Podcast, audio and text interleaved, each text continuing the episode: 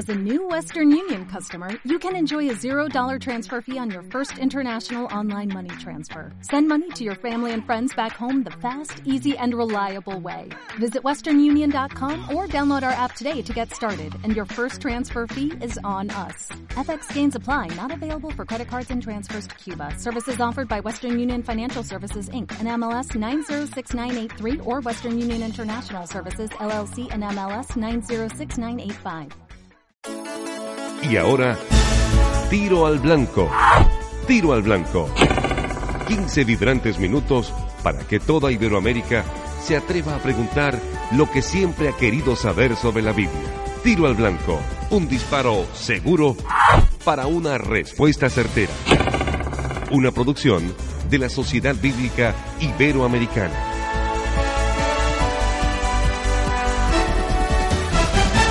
Cordial saludo amigos hispanohablantes, sean ustedes bienvenidos a Tiro al Blanco. Donizetti Barrios les da un abrazo fraternal. Rompe costillas en el nombre de Jesucristo. Aquí estoy con Carlos Fushan, erudito bíblico, traductor de la Biblia y editor de la Sociedad Bíblica Iberoamericana, los responsables de la Biblia textual. Y Carlos dará respuesta a la pregunta que se formula en este día. Carlos, bienvenido. Muchas gracias, Donizetti Barrios, por estar nuevamente en Tiro al Blanco. Un saludo cordial a todos los radioescuchas de Iberoamérica y hacemos contacto de una vez con Carolina Laura Sweeney, quien se encuentra en el móvil de transmisión. Carolina, adelante. Muchas gracias, Donizetti. Me encuentro junto al móvil de comunicaciones de Tiro al Blanco y a mi lado tengo una amiga. ¿Cómo estás? Muy bien, gracias. ¿Cuál es tu nombre? Luz Clemencia. Luz Clemencia, ¿de dónde eres? Colombia. ¿De qué parte de Colombia? Manizales, el interior del país. ¿Y tienes familia? Sí, tengo mi familia y aquí. ¿Y estás casada? Sí, estoy casada y tengo dos niños mujer, hombre. Hombre y mujer. ¿Y cuántos años tienen? 14 y 11 años. ¿Quieres aprovechar este momento para enviarles un saludo? Sí, decirles que los quiero mucho y que siempre estoy con ellos. Luz, ¿alguna vez has tenido oportunidad de leer la Biblia? Eh, sí, mm, no con mucha frecuencia. Hace por lo menos tres meses que no leo ningún pasaje. Pero en ese tiempo entonces de lectura que le has dedicado a la Biblia, ¿tienes alguna pregunta que quieras compartir con nosotros? Sí. Adelante con tu pregunta. ¿Es cierto que con oración se puede hacer que la voluntad de Dios cambie? Luz, muchas gracias por tu pregunta y por tu tiempo. Y para que puedan dar respuesta a tu interrogante, vuelvo contigo, Estudios Donizetti. Hemos tomado nota de esa pregunta que se ha formulado. Ya venimos con la respuesta después de este anuncio. Cristian, ya que estás terminando tu último año de licenciatura, dime una cosa. ¿Por qué tienes varias versiones de la Biblia? ¿No es mejor usar una sola? Al fin y al cabo, la palabra de Dios es una sola. Eso es cierto, Vanessa. La palabra de Dios es una sola, pero la palabra de Dios en sus idiomas originales, hebreo, arameo y griego. Lo que tengo aquí eh, son diferentes traducciones de la palabra de Dios. Oh, ya veo. Bueno, ¿y cuál me recomendarías? Todas son muy buenas, pero la que recomiendo y la que recomiendan mis profesores es esta, mira. La Biblia textual. Ajá. La Biblia textual. Es la única que existe en idioma español. Vanesita, es excelente. Es como si leyeras la palabra de Dios en los papiros originales, ¿te imaginas? Maravilloso. ¿Y dónde consigo una? En una librería o en la página de internet www.labiblia.org.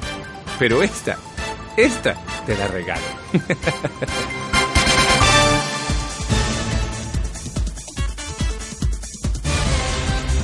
Entramos con la respuesta a la pregunta del día de hoy en Tiro al Blanco. Bueno, la persona nos pregunta, ¿es cierto que uno con oración puede hacer que la voluntad de Dios cambie? ¿Es posible? bueno, sí, sí es posible. Desde el punto de vista humano, sí.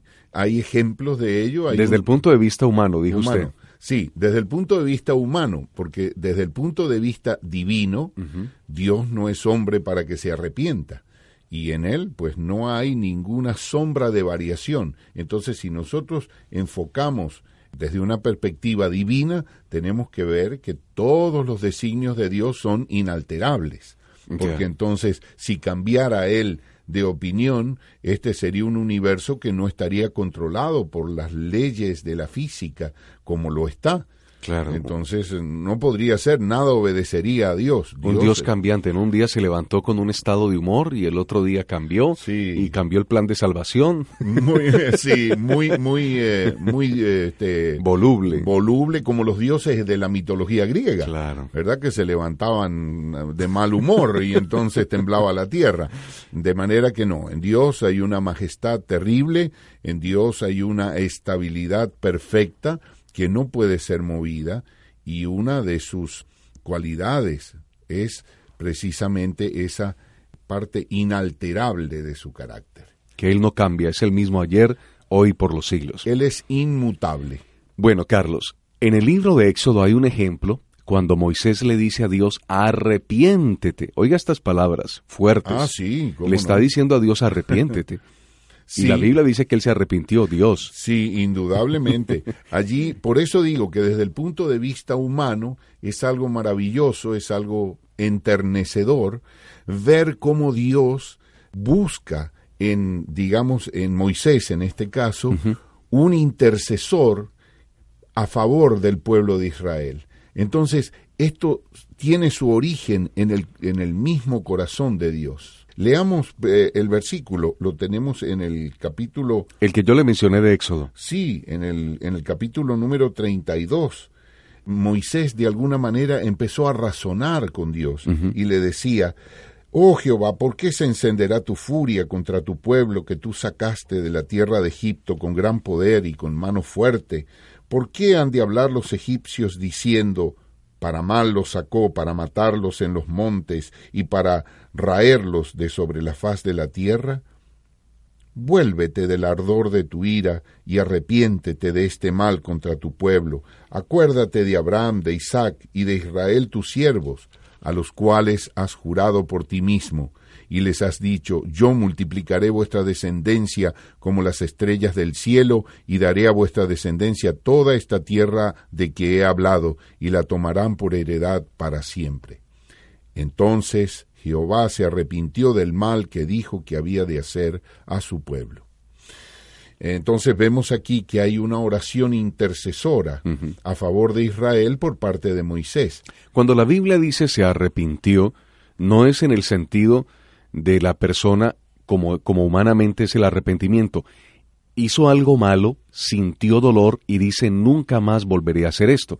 Cuando la, dice que Dios se arrepiente, ¿en qué sentido lo podemos tomar? Yo, yo pienso que eso es un antropomorfismo, ¿verdad? Indudablemente es un antropomorfismo que no debe ser tomado más allá de cambio de opinión. Es simplemente esto. Y Dios cambió de opinión. Pensaba hacerles eh, un castigo a Israel a causa de su obed- desobediencia, pero ahora a través de la intercesión, de las palabras, de la oración de Moisés hacia Dios, Dios simplemente cambia de opinión. ¿Y quién se buscó ese intercesor? Pues ni más ni menos que el mismo Dios. Por ejemplo, nosotros podemos leer en el libro de Ezequiel. Perdón un momentico, Sí. yo lo voy descifrando esto. Dios, de todas maneras, no, no fue que planeó hacer algo y el mismo Dios, para sorpresa de él mismo, se vio a él mismo cambiando de planes. No, Dios ya quería cambiar de planes, pero necesitaba un intercesor. Entonces el mismo Dios se buscó en Moisés una persona que intercediera para que Dios entonces no llevara a efecto el castigo sobre el pueblo.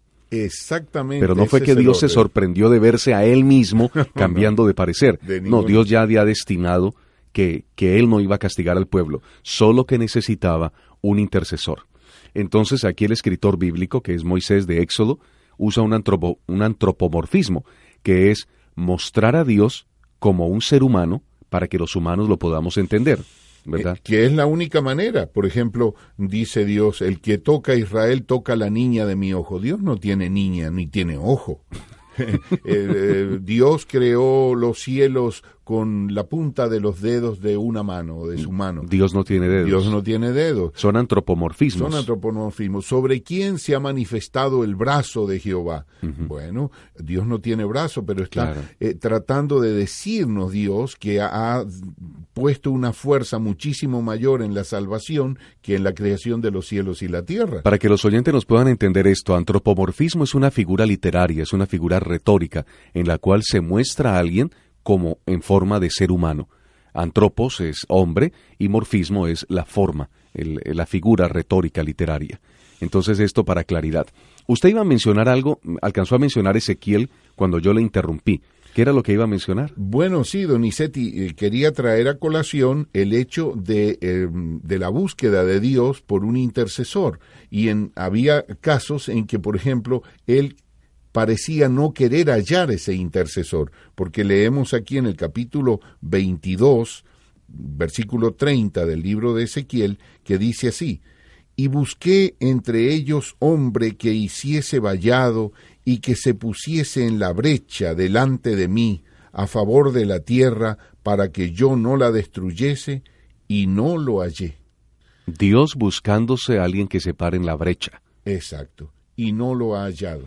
la brecha en la antiguamente en las guerras eh, siempre con un trabuco que era un palo inmenso grande fuerte derribaban una puerta o hacían un hueco en una fortaleza y por ese hueco que se le llamaba brecha penetraba el enemigo al castillo y lo tomaba entonces Dios lo que está diciendo es alguien que se pare en el hueco En el hueco. en la brecha para que el enemigo no pueda entrar No puede entrar y clame. Y por ejemplo vemos que ¿quién es la figura más maravillosa? El intercesor de los intercesores, el, el paladín de la intercesión, pues ni más ni menos que el Señor Jesucristo. ¿Eh? Por ejemplo, en el Salmo 80 dice aquí, sea tu mano sobre el varón de tu diestra, sobre el Hijo del Hombre que para ti afirmaste. Entonces allí está el, eh, digamos, el salmista pidiendo un intercesor a Dios. Y allí aparece la figura del Señor Jesucristo y después el salmista continúa, así no nos apartaremos de ti, vida nos darás e invocaremos tu nombre. Y vemos que la gran acción de reconciliación fue hecha por ese mediador que es Cristo Jesús. Por eso es que es tan negativo cuando la gente busca otro mediador que no sea Cristo. Y esto produce una gran ira en Dios. Porque hay un solo Dios y así como hay un solo Dios, hay un solo mediador entre Dios y los hombres. Dios necesita entonces personas que oren por su pueblo, por su nación, por su gente, por su familia, intercesores. Dios necesita intercesores y en este y en este sentido Donizetti, la Iglesia de Cristo es la única que está en esta capacidad de hacer tal gestión, interceder. Si nosotros oramos conforme Dios quiere que oremos, tenemos la respuesta asegurada entonces. Eso es así y en la eh, primera epístola de, de Juan nos dice lo siguiente. ¿En qué capítulo y qué Eh, versículo? perdón, eh, capítulo 5, versículo 15 De Primera de Juan. Y si sabemos que nos escucha en cualquier cosa que pidamos, sabemos que tenemos las peticiones que le hemos hecho. Previamente ha dicho, y esta es la confianza que tenemos ante Él, que cuando pidamos algo conforme a su voluntad, nos escucha. Y ahora en Tiro al Blanco, el resumen de la pregunta y la respuesta de hoy. En el resumen, Carlos, ¿es cierto que uno con oración puede hacer que la voluntad de Dios cambie? si la voluntad de Dios es expresada en esta oración, y no quiero hacer con esto un juego de palabras, Claro, claro. si la voluntad de Dios es expresada en nuestra oración, la voluntad de Dios va a cambiar. Dicho de otra manera, permítame a ver si lo entendí bien. No es que nosotros de verdad hagamos cambiar de parecer a Dios, sino que Dios pone oración en el corazón de una persona para que se la haga a él mismo, pero está expresando la voluntad de Dios. Es como si Dios dijera, yo quiero que usted ore así para yo actuar así. Indudablemente, y creo que tú tienes unas palabras muy sabias allí que pudiéramos repetir para nuestros oyentes, aquello de que la oración nacida en el corazón Ah, sí. de Dios. ¿Cuál es la oración que agrada a Dios? Es la oración que nace en el corazón de Dios y que el Espíritu Santo pone en el corazón y en los labios de un creyente para que Cristo lleve otra vez a la presencia de Dios.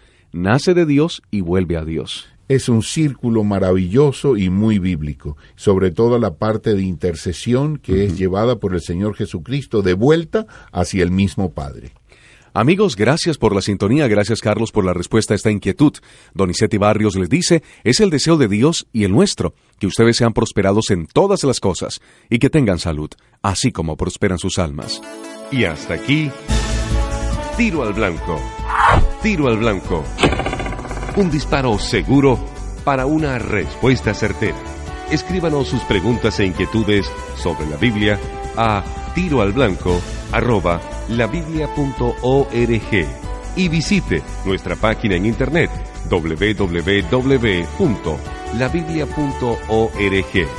Tiro al Blanco es una producción de la Sociedad Bíblica Iberoamericana.